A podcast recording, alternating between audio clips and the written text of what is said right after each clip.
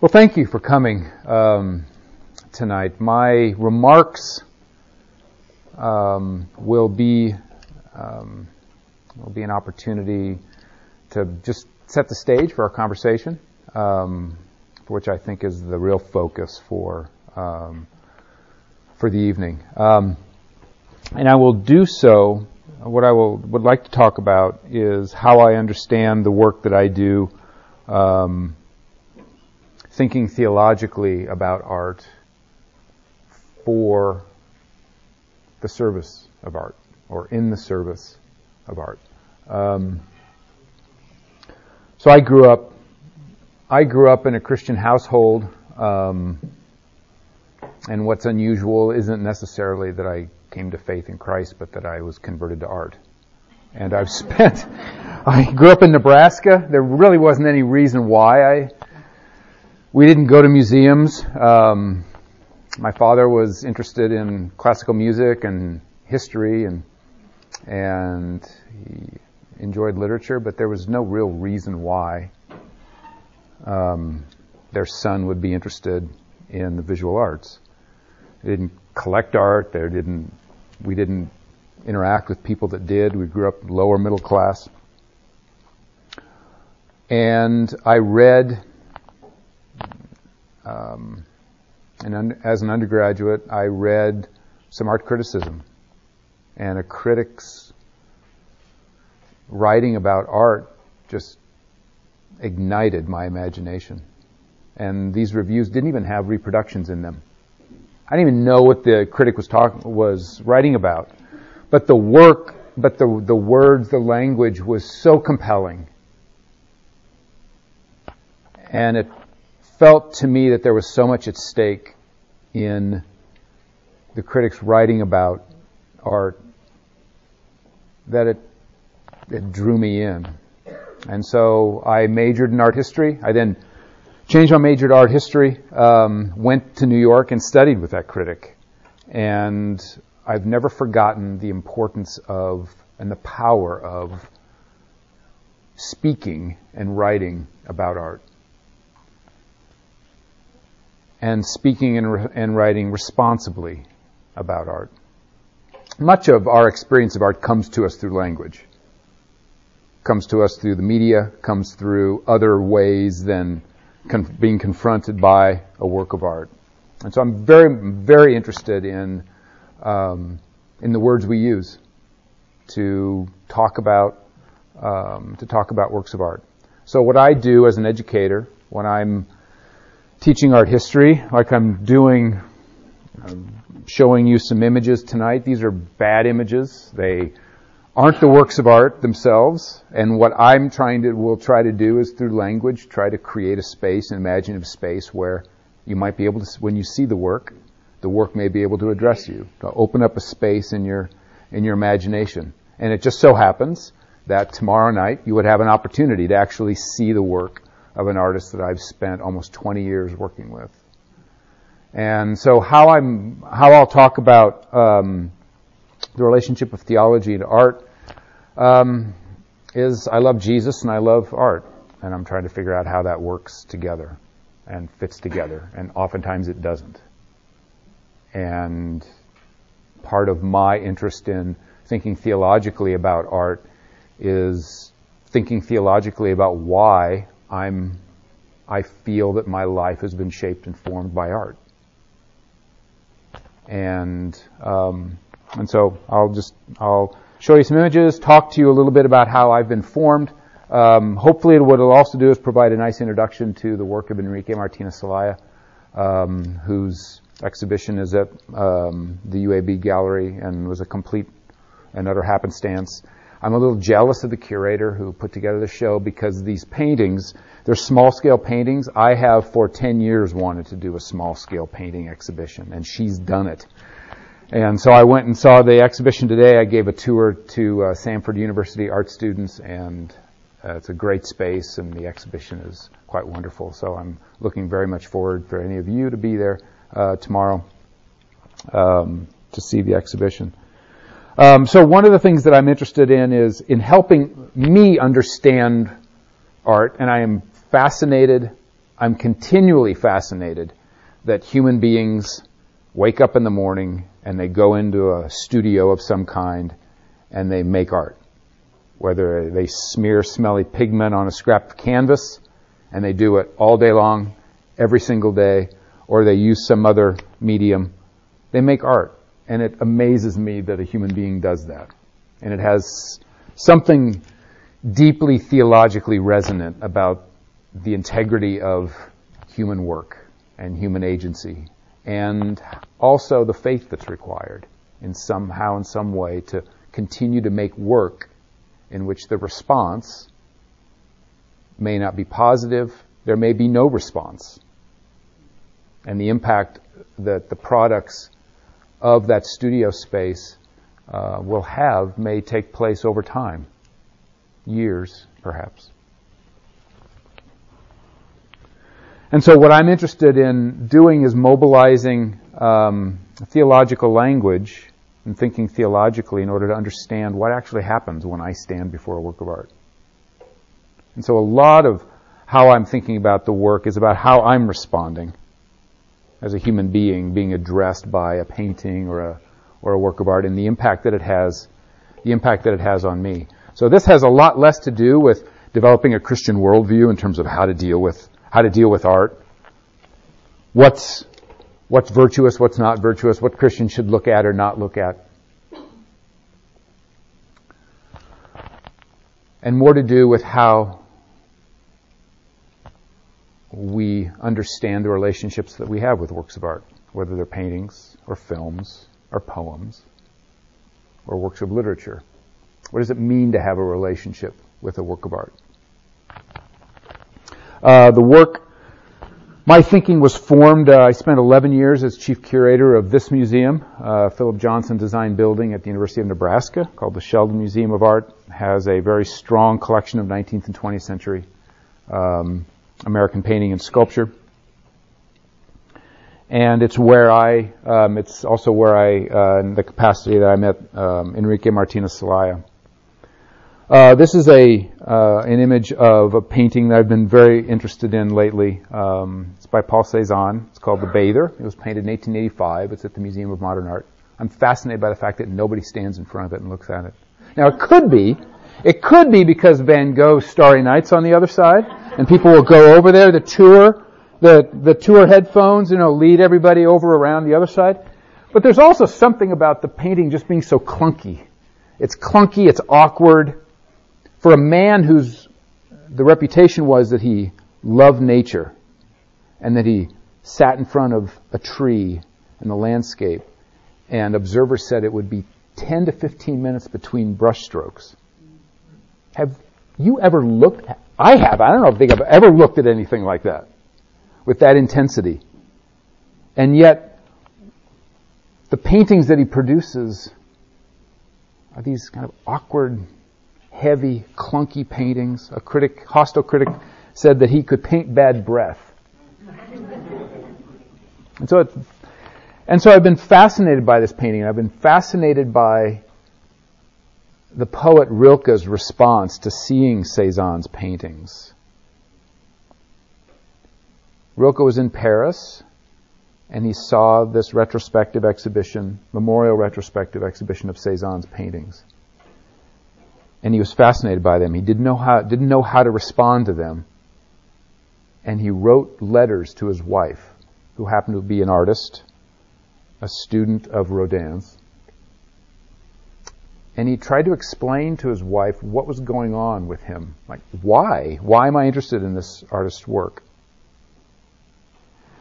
And he said, for, for a long time, nothing and then one gets the right eyes. Like, what does that mean? What do the right eyes mean? And so I'm very much interested in thinking theologically about what those right eyes are. What does it mean to have a work of art address you in a particular way in which you see something for the first time?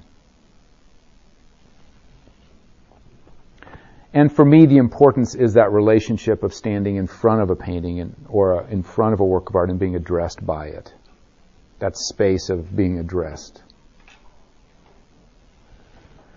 Um, I'm also interested in the dichotomies and the tensions. So you have Sotheby's auctioneer Tobias Meyer bidding up um, the last available um, version of Edvard Munch's The Scream, which sold for 129 million dollars this evening. At that evening, um, at that time, the highest amount ever paid for a work of art at auction.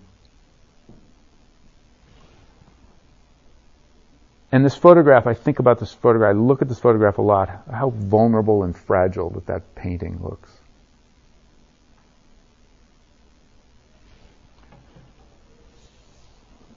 That art is a fragile thing.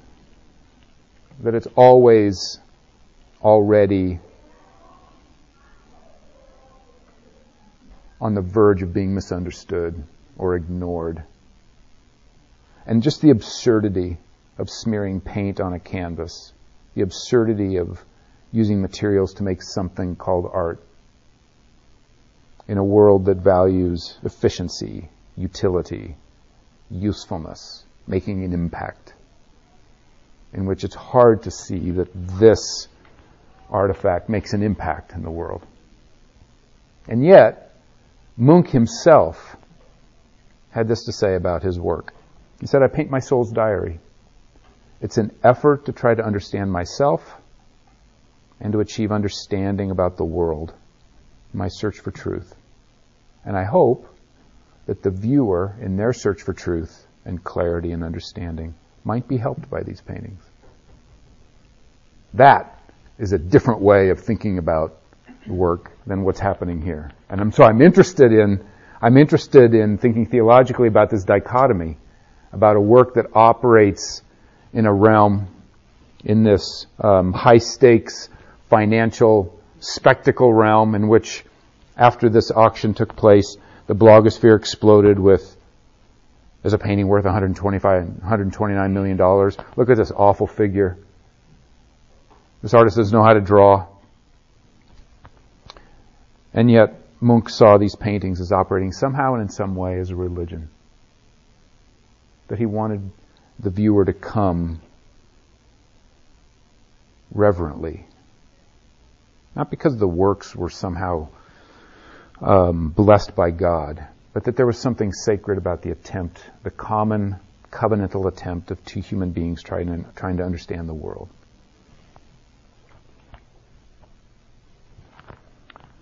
I've thought a lot also about this particular painting by Paul Cezanne. You can see how clunky and heavy um, Cezanne's paintings are.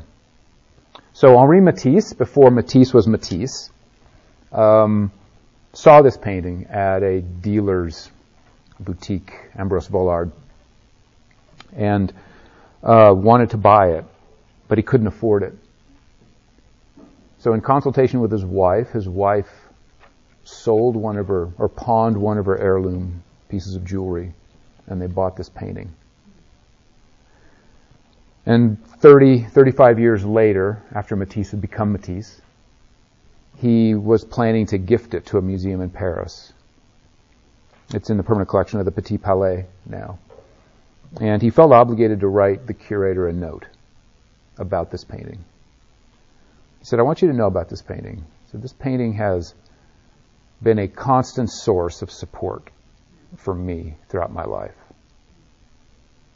When I wavered and thought that I was off base.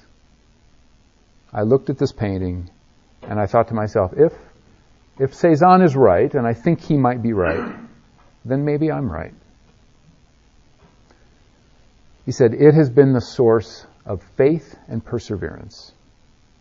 His words, faith and perseverance. For me in my artist, artistic life. One of Matisse's biographers said it was more than that. It served as an icon for the whole family. The whole family, wife and children, saw this painting somehow and in some way as an icon for the sacrifice that they had made. So I'm interested in think, thinking theologically about how to account for that. How does a person who does not, who is not a, who is not a Christian, think about his work in a context of faith and perseverance.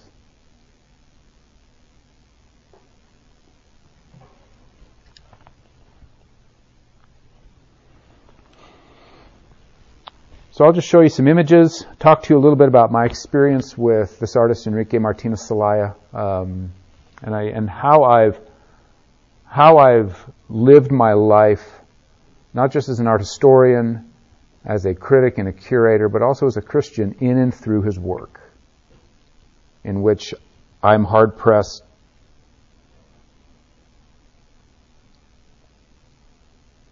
I'm hard pressed uh, how would I put it? Um, I think my whatever Christian formation I've undergone over the last 20 years has had much to do with my experience with his work. I don't know what that means. I don't know how and in what way, but I have to um, I have to admit that um, that my spiritual development has been shaped by this work. So this is a painting called Gethsemane. Um, it's a rather large painting. Um, and I remember having a conversation with him about this painting, thinking that perhaps he had read the gospel accounts. I said, I haven't read the gospel accounts. He said, what I know of Gethsemane is that there was, it, it felt like that was a moment of decision. And that this painting seemed to be a moment of decision. And so much of Martinez Celaya's work, and you'll see it tomorrow night, um, focuses on easily recognizable, very familiar images, figures in a landscape, often adolescent figures in the landscape. The, the boys and girls leaving childhood, the innocence of childhood is disappearing and yet they're not adults yet. They're in this odd kind of middle ground. So it's the human being in process, in journey. Um, landscapes, seascapes, boats, trees, flames, very familiar imagery. And yet the images aren't really telling narratives necessarily, or that there's stories attached to them. They're moments instances that unlock or encourage us um, um, to think about think about our experience that the work that the work addresses how we live our lives and we very rarely live our lives in the present we live it in the past or the future. We live it out of nostalgia in the past or regret, through memory. We live in aspiration and hope or fear the future. I mean, if you're like me, you sit, you hear some guy drone on and on, and you're thinking about your bad day at work, or you're worried about what's going to happen tomorrow. But what Martinez Celaya's work does, and I think in general what art does, is make you present by focusing attention on the now. You know, as St. Paul writes, today is the day of salvation, now. And the painting does that. And I tell my students, particularly when we go see the bather uh, at MoMA, I tell them that painting was painted in 1885. Think about all the pairs of eyes that have seen that painting, that have been addressed by that painting. And for a particular moment, it'll only be your eyes. That, the, that present moment. And so I'm interested thinking theologically about what does that mean? How does a painting how does a painting do that? How does a painting make us aware of the present in a particular kind of way? And what is interesting about Martinez Celaya's work, his work is self-consciously interested in the past, interested in a certain reality that we live our lives really between our ears. We live it in through childhood. We live it through ch- our children. We live it through what's often not happening in front of us. And so for him, these paintings are means to bring to the present our experiences. And even though he was a, um, even though he was exiled, his family was exiled um, from Cuba. His work isn't about his Cuban experience. The work comes out of a certain sense of exile and regret and desire for a home. But it's not about his, it's about yours. when you stand in front of the work, it's about your homelessness, your wandering, your yearning, your desire for someplace else. Uh, this is the first project that he and I did in 2003 uh, together. It's a series of 23 paintings, a, a cycle that he um, that he called the October Cycle. This was at the Sheldon Museum. Um, I was interested in these paintings as a kind of a there was a liturgical or kind of a sacramental component to them. Uh, what is interesting about Martinez Celaya also is that he's an atheist. Um, and yet there is a sense that art does something more. Art attests to a value and a significance that that is, if not spiritual, something other than material. Ethical, perhaps. Certain responsibility for the other. There's another project that we did at the at um, at my museum the sculptural environment with photography. Um, this is an exhibition that I curated of his work at the Museum of Biblical Art in New York, uh, focusing on the figure in the landscape as a motif that came out of his being deeply shaped by Western literature, Dostoevsky, Melville, Tolstoy.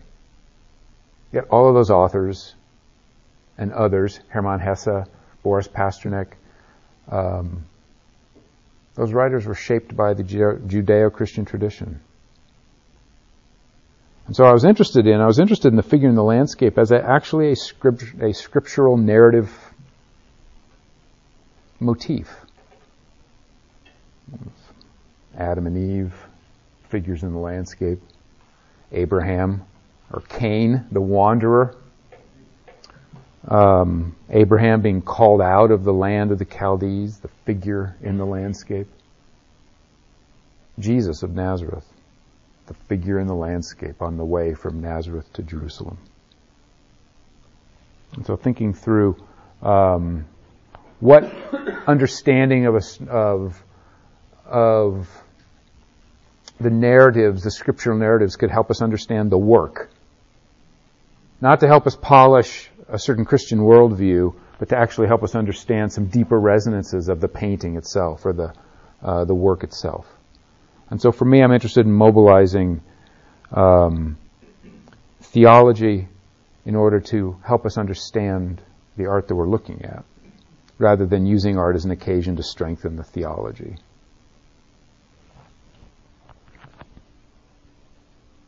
Uh, at the time of um, the exhibition at the, muse- at the, Museum of Biblical Art, which was in the fall of 2010.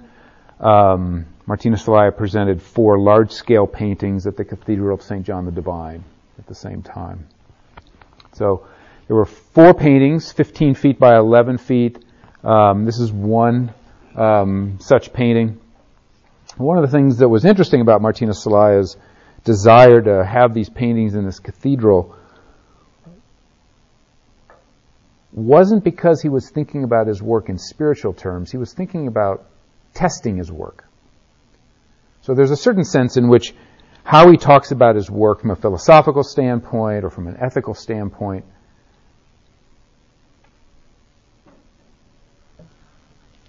could feel like it was cant or decorative or jargon language in an art gallery space in which people went into that space, put their art hat on, left their worries outside the gallery space, go into the gallery space and look at art. What he was interested in is what would happen, how would my paintings interact with people who didn't, who weren't going in for art, but were going in because they were tired of the noise and the stimulation of the city and needed to be quiet because their marriage was falling apart. They needed a place to pray or they were they were desperately trying to find a place where they could think about how they were going to make it the next day. When the stakes of one's life are that high, now what do the paintings do? Do the paintings offer anything? What's an interesting um, story about this exhibition, about this presentation, um, Martinez Celaya had a handful of collectors fly in. So there were a couple from Berlin, one from Paris, one from London, coming in to see these, uh, this exhibition. And the um, cathedral um, had made, you know, they said, please you can come in, you can do a little, you know, please come in and, and look at the, the work. They didn't do a reception. Uh, so we were going to go over to meet at the cathedral to see the work with these collectors and then go over to the Museum of Biblical Art. So we received a phone call. I received a phone call from uh, from the pastor at the cathedral and said, "Everything's okay. Don't worry about it. I mean, be, but there's going there's a memorial service taking place at the time, so just don't be freaked out by it." So we went in and there was a memorial service. You could smell incense. The organ was going. And so these collectors coming in to see art were going in to memorial service. And that added to how they were looking at these paintings. Um, here's these are three of the paintings in process at a studio in Miami.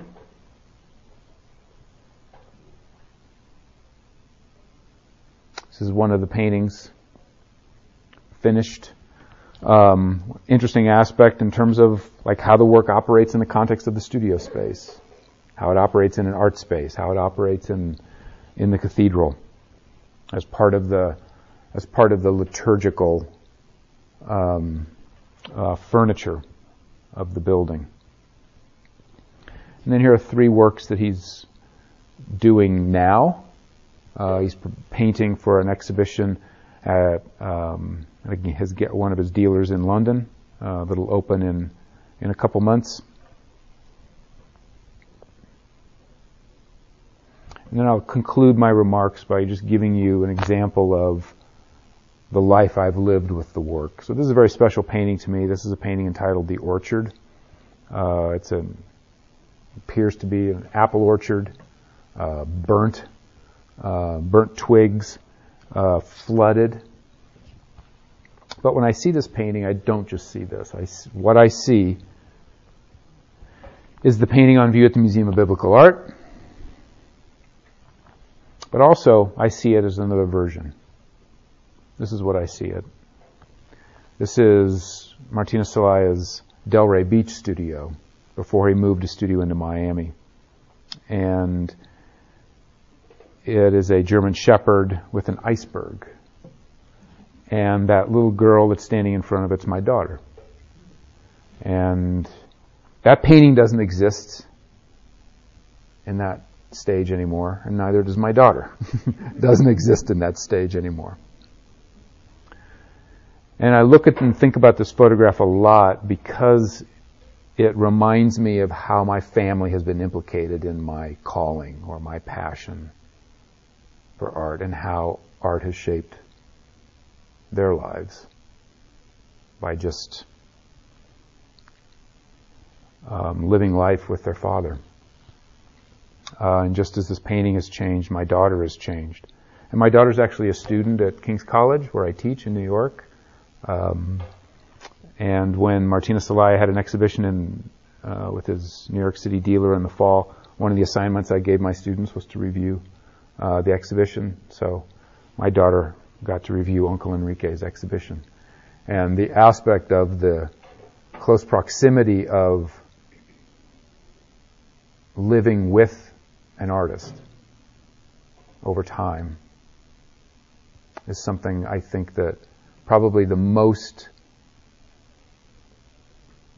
urgent theological need for me to think through what it means for me to share my life with this artist and to have his work shape and mold me, and not just me, but my family as well. That is inextricably a part of my experience of um, of the work. So my my interest, how I've begun to think about, um, how I've begun to write about art and to talk about art, um, has much to do with beginning with that personal component. From I'm, it's I think it's easy to forget. We th- for arts professionals, we assume we can. It's easy to assume that an artist makes work for art historians and curators and critics. But an artist makes work for a person with a heart that longs, that suffers, that experiences joy. It's that, it's that person that Munch hoped would see his paintings and somehow be helped by them. And so for me, the 25 years I've spent studying and reading and doing the, um, doing all of the professional work has been a means for me to reconnect with me as a suffering, desperate, hopeful human being that is addressed by a painting or a sculpture or an installation or a work of art made by another human being who finds him or herself in the same boat of life. So those are my thoughts and hopefully that'll get us going, we'll be able to have a nice conversation. Um, so, all right? Yeah, thanks, Dan. Hold- it's my pleasure to introduce uh, two new people here uh, to the stage. Um, first of all, uh, Stephen Watson, who's an assistant professor of art and design at Stanford University, um, and also practicing artist. Um, and you've been on uh, faculty there at Stanford for a year and a half now. Mm-hmm um, and Horace Ballard, who's the curator of education. Is there like a full title with all a bunch of people's names? I feel like the museum has like really long titles. Is it just curator of education? It is just okay. Curator, curator of education. I got it right. and Horace is new to that's at the BMA Birmingham Museum of Art, and Horace is uh, new to the museum since when August came on. Okay. Um, and I'm really just going to let you three mostly talk. I'll sort of intervene and and moderate here, um, but they're bigger visual arts experts than I am. Um, but maybe I'll just kick us off. Dan, I, you know, I read the book and I emailed you earlier today and said, "Wow, this is so good. I have to read it again a second time to put my mind around it." But the thing I think I really liked about it, resonated with it, was just sort of the, the understanding of what I would call theology of the cross, understanding of um, versus one of glory. And one thing you brought up here earlier today is talking about a, a painting's weakness or vulnerability, and that picture of Munch's uh, painting being uh, auctioned at Sotheby's. On the one hand, you see like this auctioneer in the tuxedo, and it's really an image of strength. And here on the on the other hand is the, the painting, which the phrase you use often is um, pig, smelly pigment smeared across scraps of canvas, being vulnerable there in the room. Can you extrapolate on this idea of um, a painting's vulnerability Hmm. I mean, I think there's. Can you hear? Is it? Yeah. Um,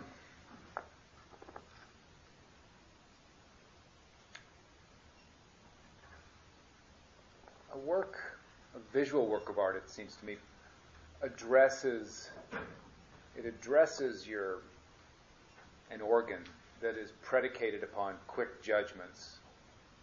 So, you know, our vision keeps us from getting run over by a cab. It keeps us, it protects us. It helps us find out where the food is located or where the attractive people are that we want to speak to. Or, you know, it helps us make those judgments about where we're going to be in the next few minutes. Where are we going to go? Um, where are we going to go spend the next 30 minutes? Who are we going to talk to? And so often in a museum context or a gallery context, we see a work of art and we want to conduct ourselves like we're look, like we're waiting for traffic or we're so we say, "Oh, this is what it is," and then we move on. And you see it, you or you experience it yourself. You go to a gallery, or museum, and you kind of walk through. I think the Getty did a did a study, and I think the average amount of time a person stands before a work of art is, like 20 seconds or 50 seconds or something like that. Um, and yet, an artist makes a work of art not to be glanced at, but somehow and in some way to climb inside you or to stick to you in some way. Um, and so it's there, like that, that Cezanne bather is there, but it doesn't get looked at. It gets people move around it. Um, one person out of a dozen may it may attract their attention. And so I've always I've begun to think about art not as the Sistine ceiling, this thing that you look at and you have these transcendent moments where you fall to the ground, because nobody has those. My wife and I were at the Louvre this summer. I was giving some lectures in Paris, and we went to the Louvre and looked at the Mona Lisa. People came. You know they wanted to come to get a transformative experience because that's what they thought they were going to get, and they just saw this little painting. And what, what now? What? and so, like this idea that there's a that there's vulnerability that that the right exactly that that there need that a work um, that somehow and in some way needs help, some in some kind of help. It needs somebody to listen. It needs somebody not just to see, but to listen to it, to stop, to hold on, to wait. Um, I I came across it was an essay in uh, uh, that Hilton Als wrote about Robert Gober um, at his retrospective exhibition at MoMA. And the artist Charles Ray was asked about Robert Gober's work. What does it mean? And Charles Ray responds, "What I don't know what it means, but it says, come here, come closer, and then come back again tomorrow." And I like that a lot. There's just that sense that it grows on you. But uh, for me as an educator or a curator or whatever, the, the challenge is to try to find ways that the potential for a work of art to grow on somebody be able to get them, get, create a context in which that painting that's there or that work of art that's there can be allowed that. Because there's so few experiences that we have in society that, in our cultural life, that invite that. It's, there are these counterintuitive artifacts that ask us to behave so differently in the world than how we do it. We're the ones in control. You go and we make decisions about where what we're doing, and we're interpreting and we're sorting.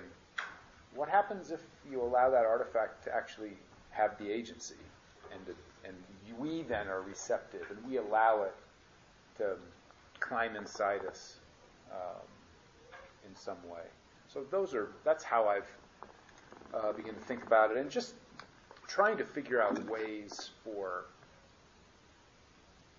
for people who are not who, for whom art isn't self-evident that it's not something that oh yeah everybody should take it seriously that it's a strange odd thing and then to find ways to address it in a way that can open it up and make it make it at least if not to make it to make the certain challenges of what it means to act as a human being by making works of art.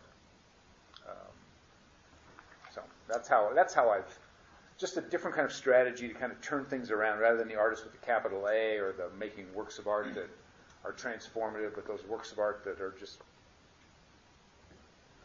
wanting to address somebody.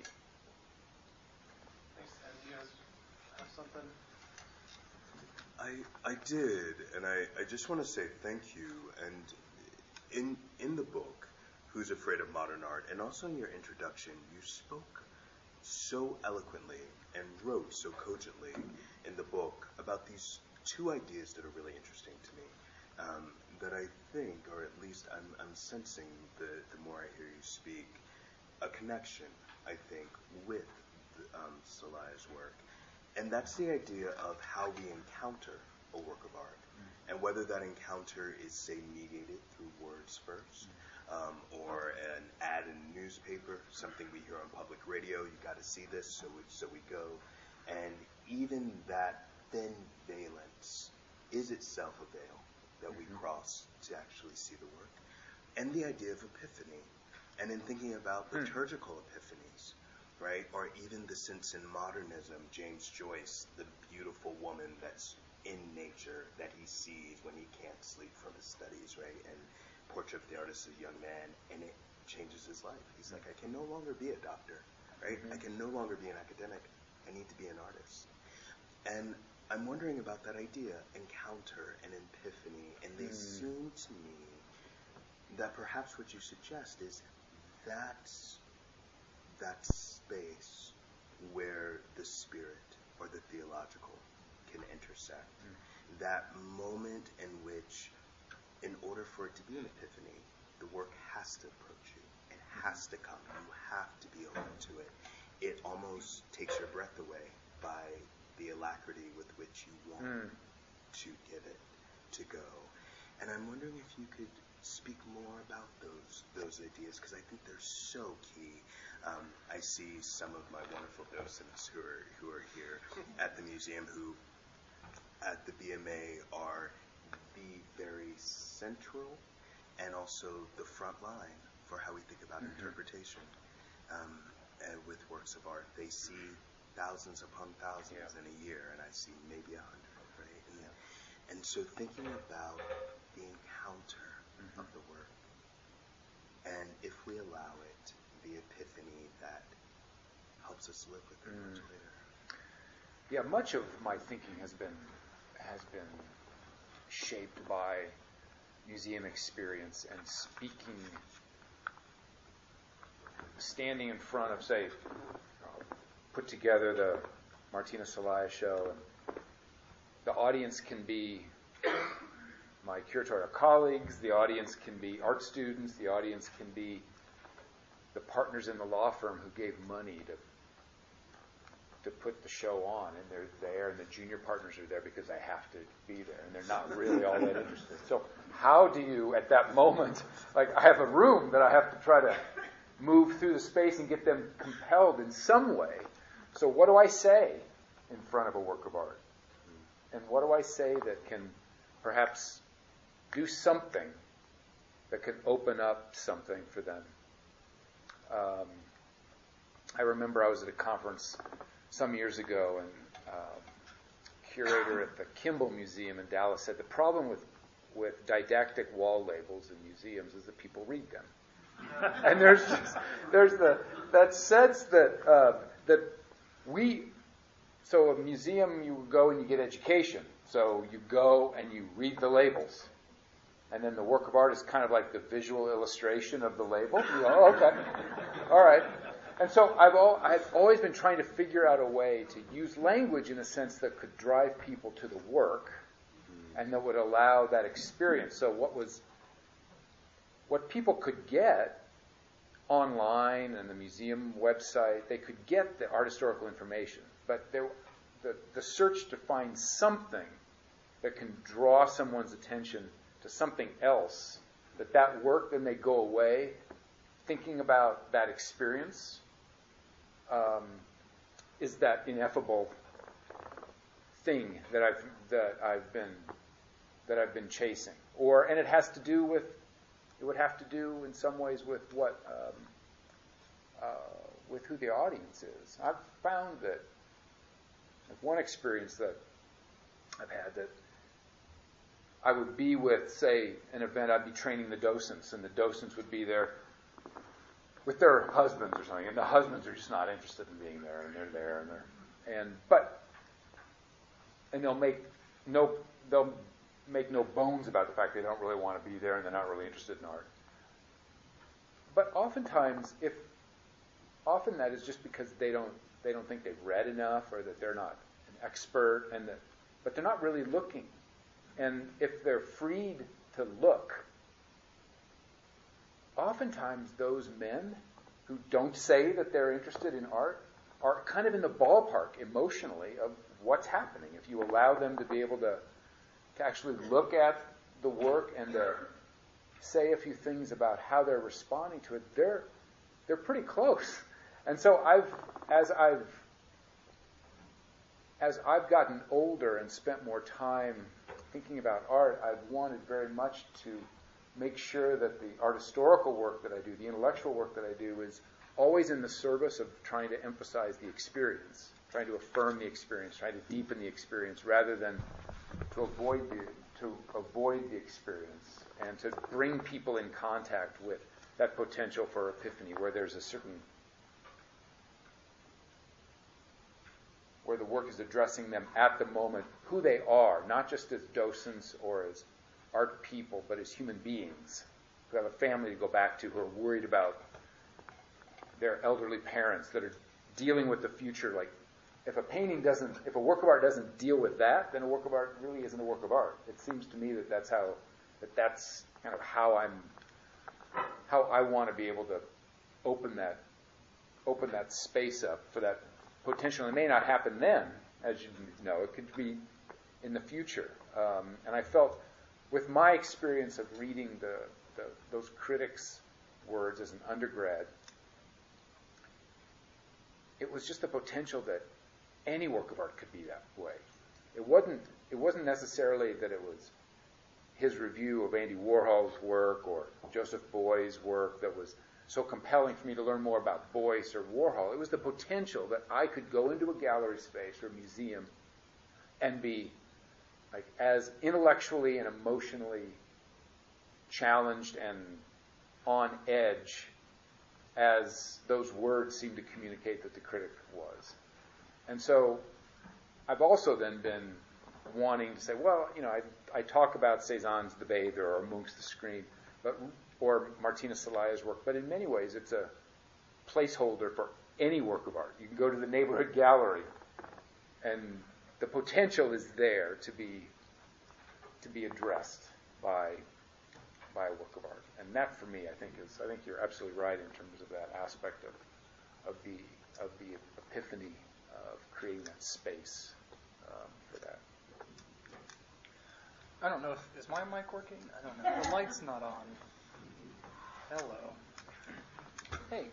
Um, so I was I was giving a talk on Friday night, and somebody asked me a question, and I couldn't answer it. And so I said, you know what? I'm going to ask Dan when I sit with him because he's going to know. Uh, so this is this is carried over from a couple days worth, but um, and it, I think it has to do with uh, Horace's question too about experience. Can you tell me the difference? I, I thought of it with the Kinkade stuff and Who's Afraid of Modern Art. Can you tell me the difference between uh, faith and hope uh, and escapism? Can you tell me, like, I, I think it might Hmm. tie into the presence thing that you talked about during Yeah. your talk. But escapism is usually construed as something Yeah. bad, and but as Christians we like the whole faith and hope thing. Can you tell me the the difference Yeah. between those two things? I wrote um, I wrote a reflection on Kinkade. Um, I was blogging for Patheos. Um, many of these essays in this book, uh, the most recent one, come out of occasional blog posts that I wrote. I was writing once a week, and I was reflecting on Thomas Kinkade and his. He had died not that long um, before I wrote, and his desire to make art before the fall, I found to be tragic in a sense. That there was that there was a a sense that he was not addressing the reality that we are east of Eden, that they're actually angels guarding the garden. We can't go back. And so, how we are dealt with by God and how we understand who we are as human beings has to take place outside of Eden. Which means that's where hope is. um, out of the darkness, out of out of the recognition of our fallenness or our brokenness or the fragility. And I reflected on Kinkade wishing that a man who had such a tragic life, who struggled with addiction, who struggled with all of those things that Edvard Munch struggled with.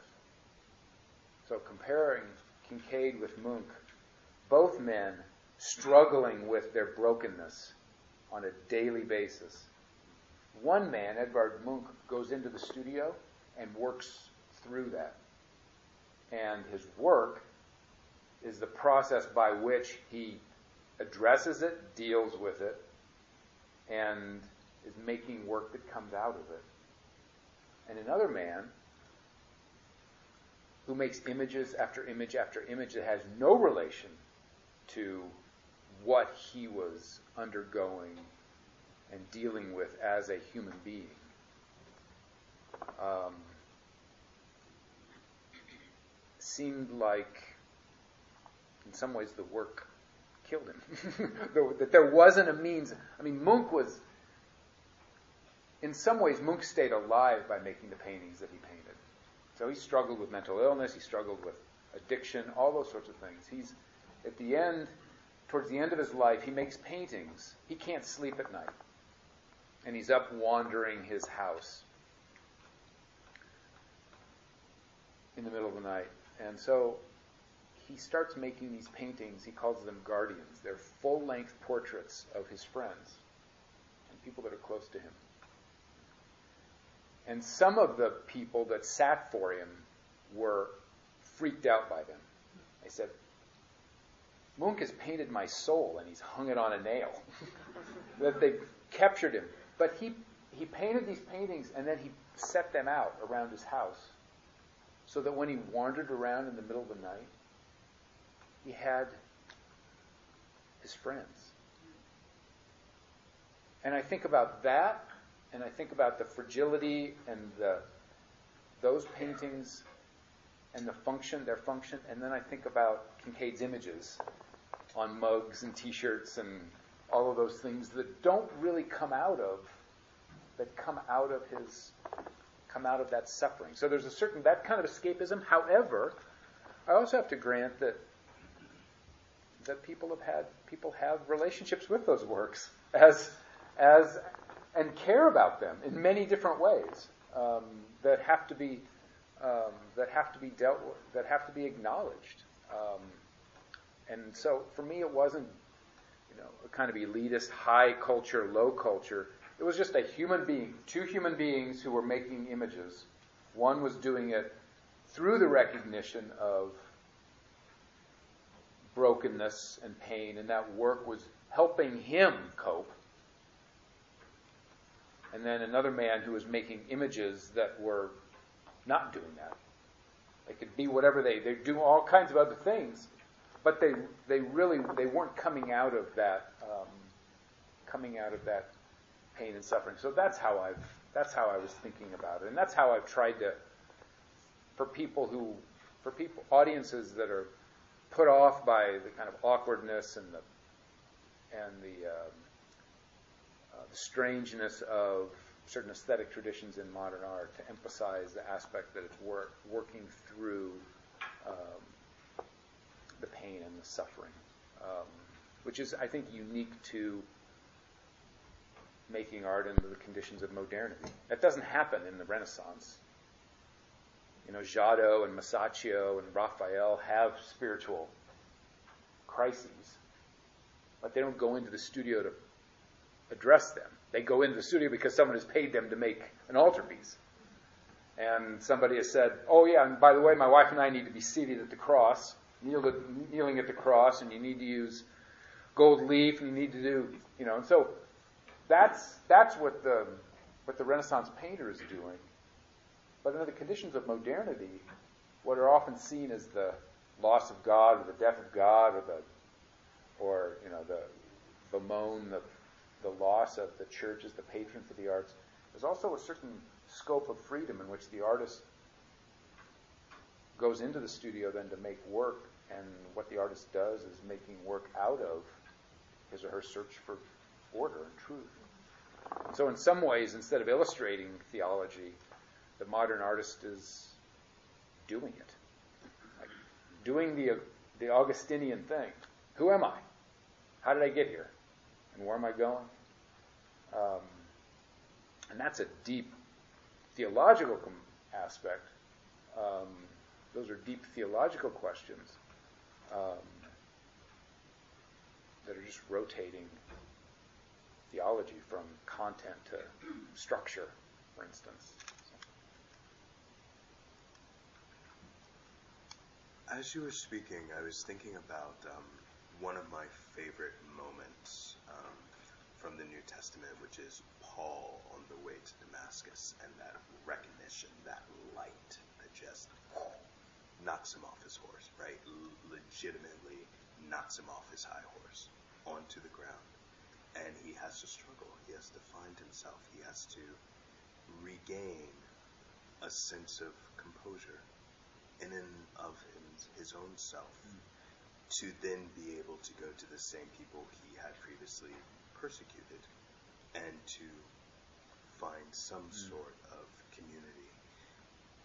And I say all that to say, as, as you were speaking, one of the things that's hardest for me at the museum is the sense of knowing how I came to the visual arts and knowing that it was a sense of after years being confronted, confronted, Hmm. confronted, and doing all the other arts, and um, and finally standing very kind of um, interestingly in front of a Rothko that I did not know was there at Hmm. my at my university gallery, and the weeping. Hmm. Um, I just was not prepared to see all that cadmium red Mm. on on an eight um, and it was just like, oh my goodness. Um, and so, as you were talking about labels, and as we were talking about that space for experience and the working through of things, it is a very firm belief of mine from nothing solely or so solidly built as only experience that it really is close looking space and constructing moments where people can bring their full selves. Mm. And sometimes they might get it, sometimes they might not. It's Mhm. okay. It's Mhm. okay. As long as there's respect for the object and that person leaves the museum feeling respected. Mhm. On the other sense, you know, we, we have a wonderful collection at the at the Birmingham Museum of Art, and we have one of I think the rarest things of any museum, um, which is a world class African collection, a world class Native American collection, a world class Asian collection, and a world class Mesoamerican Mm. collection. All of them are fantastic, and they are held by two people, right, who, who hold both of them. And there are, of course, in our contemporary moment, and even before, when those objects were collected, a lot of questions and a lot of misgivings about the kind of history, the kind of teaching practice, the kind of information that is foundational to approaching a work of art, the kind of intellectual knowledge hmm. or facts that allow that work to be given both its form and its proper function. And one of the difficulty I find, and I wonder kind of not only your experience as a curator and as a museum professional, but as an artist and as a teacher, you know, in that balance between experience and knowledge, knowing that I think for those of us who were raised in the church, those things kind of come together, mm-hmm. and we might not be able to pull them apart. For those of us who might have come to a spiritual or theological understanding a bit later in life, those things are very separate for some of us and very distinct, and yet incredibly powerful. And so, wondering how how does one teach in collections that are incredibly various, and one wants to do due diligence. And yet, for the Rothko, yes, bam, it's there. If you get it, great. If not? But for the West African Nkisi doll, Yeah. right, that's got incredible found objects and a real spiritual sense of the iron that's in it. Is it okay if I leave my group or my students and they go, that's cool? Or is it like, no, you need to understand that iron is a conception and which is a, you know, it's like, at what point can we trust knowledge in the experience? Yeah. No, that's a, I think about this a lot because I can, you know, it's one thing for me, you know, I'll tell my students it's about experience. But on the other hand, I'll also say this is 25 years of, of living with it. There, there's a point where you can say, you can say it's experience as a result of the kind of intellectual work. Or thinking about it in terms of, of a, any kind of cultural practice that's worth learning takes effort, some kind of effort, whether it, you know, learning how to dance. Um, C.S. Lewis even writes about it in terms of the liturgy, that it's like dancing. You don't really know the steps, but once you learn the steps, then it flows, and you're able to.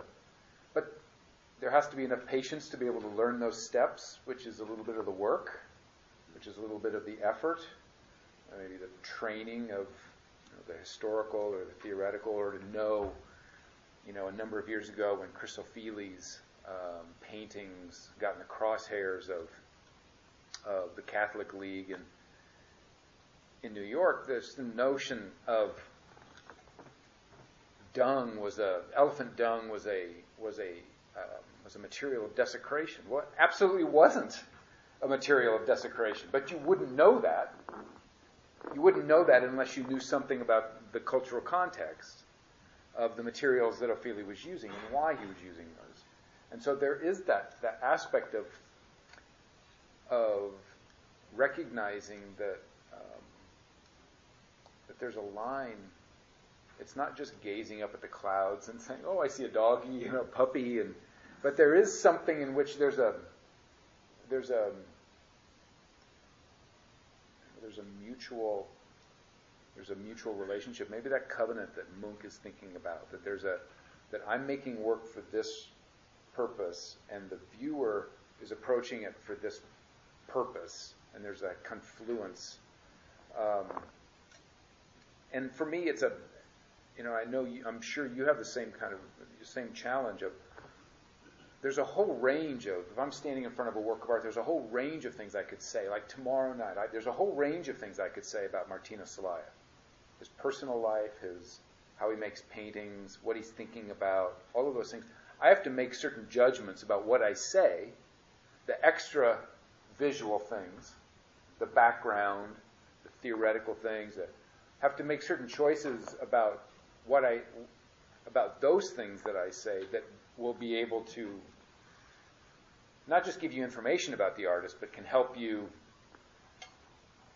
get at that point to learn to dance with him. So then it becomes, then you see or can feel the work. So that iron becomes not just some, once you learn some aspect of what it does, then it's, then it begins to, then you begin to move with it, or it begins to be expressive in a different way. So I, I, because it's a kind of a narrow path that I walk on, because I'm emphasizing experience, the presumption is that history and theory and philosophy and all those things don't really matter. Yet they matter, but how they, what their relationship is to deepening the experience in some way, or to be able to to be able then to come at it at a certain point, so that you're able to turn the corner and you see that Rothko, or you see that piece now that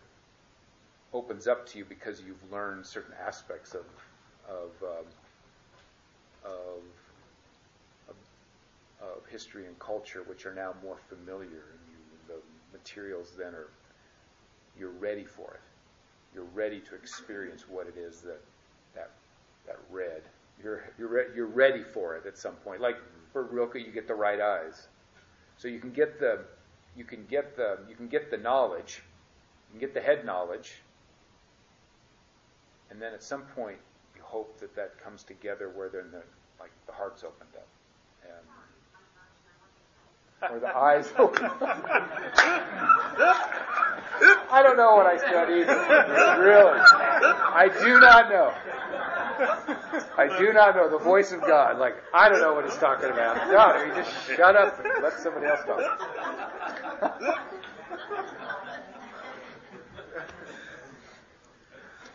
Uh, the for a long time nothing, then one gets the right eyes. That thing you just said. Mm-hmm.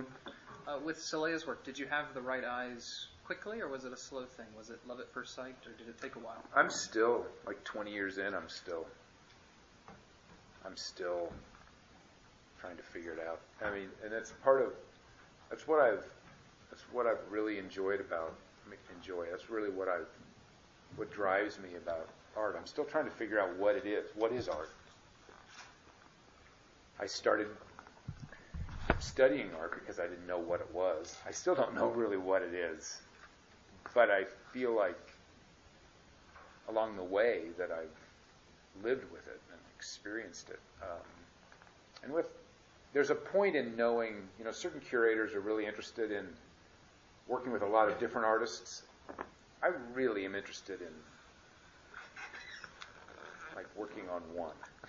or working on just like their life and to see like any new body of work. I mean, I showed you the photograph of these three portraits uh, that Martinez Celaya is working on.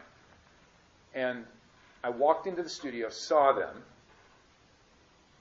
and he said, That one is a portrait of Alexander Solzhenitsyn, but you don't need to know that. That portrait is a portrait of Freddie Mercury, lead singer of Queen, but, but you don't need to know that. And I'm like, what does that mean? You don't need to know that. And it just made, like, that, that those three paintings just forced me to go back 25 years in his work, like rethinking how he understood portraiture and understood. And that is so exciting for me. Just like now the guard, the decks have been shuffled again. And I felt, I feel like, I feel like the work, they're tips of an iceberg and that there's something else underneath. Like this incredible thing underneath that I'm trying to, to get at. Um, and so that's how, so it's just, I don't quite, it, it keeps eluding my grasp. And what's interesting also about it is that, you know, I write about his work and some, and it's easy, you know, you fall in love with your stories. I fall in love with my interpretations. I fall in love with like, it's, it's my take on his work that I've fallen in love with. And I need the work to like knock me out of it. That it's like, oh wait a second, no, no, no. That that essay that you wrote, fine at that period, but something else is going on now. And so you need to look at this work. You need to look at me again. You need to think about me in relationship to this other to this other work. And so I, I'm forced to kind of hold with lighter fingers my story about his work, which I find so fascinating um, and so interesting. Um, the more I know him, the more mysterious he becomes, and the more mysterious the work um, becomes, which is an interesting, it's an interesting um, phenomenon. Well, I like that theologically too. That it's not just with the Christian faith you suddenly see it, and that's it. You've arrived. Right. So even even in faith, we're all still we've we've seen the light, and yet we still it still unfolds itself Yeah. to us throughout life. Yeah. Well, um, we're running low on time. Any one last thought, Dan, about I've already said enough. already said enough? What do you have to say to the church? I mean, I think Yeah. right now, uh, art and theology is a little bit of a hot topic. Um, what's your opinion on that in terms of the? I'm uh, for it. For it. well, I mean, Oh. there are probably places where it's what's happening might not be appropriate? I mean, Well, to okay. greater or lesser extent. Okay, so I'll have so some Reformed churches that I've spoken at, they want to incorporate art, or they want to incorporate art in their in the church, but they kind of presuppose that it means one thing, and that like hang paintings up or put works of art in the in the exhibition in the in the worship space, and it can mean a whole host of other things. Um, and I had I remember giving suggestion, giving some suggestions to an elders board, like have some artists come, have artists in your congregation come to the church, walk around the grounds, and get their sense of how it feels and looks aesthetically. Because the artists are the artists then will whose lives are dependent upon making finer and finer visual aesthetics distinctions are picking up on things that the congregants are already picking up on, but they're not the congregants aren't aware of. You know, they're getting ready to church and they're walking they're walking up to the uh, to the door. There's you know, they're experiencing aesthetically. The aesthetic work is already happening as they're being prepared, as they're going into the into the service. And maybe what it takes is an artist to say, why don't you have a fresh bouquet of flowers there? Or clean out that little area where you think nobody notices. Everybody notices the little junk pile. And it creates an, a kind of an aesthetic disconnect. Clean that clean that out. But you have an artist. What's that? But it, it often, I mean, then an artist isn't just about like making a painting for the space. They're actually using their senses and how they look at the world, and they're helping make that space operate in a in a, uh, uh, a visually aesthetically receptive space. And so, just trying to trying to help. It doesn't have to be. You don't have to create a congregation of art lovers. And I'll often talk to to groups that don't have really any interest in art, but I will use my experience as an art person as a way to help them think about other aspects of vocation or you know, other other practices without any pressure of having to convert people to art or that it's they'll be better Christians or better educated human beings if they knew something about art, but that something about art can help them understand something else about vocation or something else about aspect of the world that, that they do have a connection, uh, that they do have a connection. Well, thanks so much for being our guests tonight, Dan and Stephen uh, and Horace. Thank you so much for being our panelists. Can we give them a big thank you?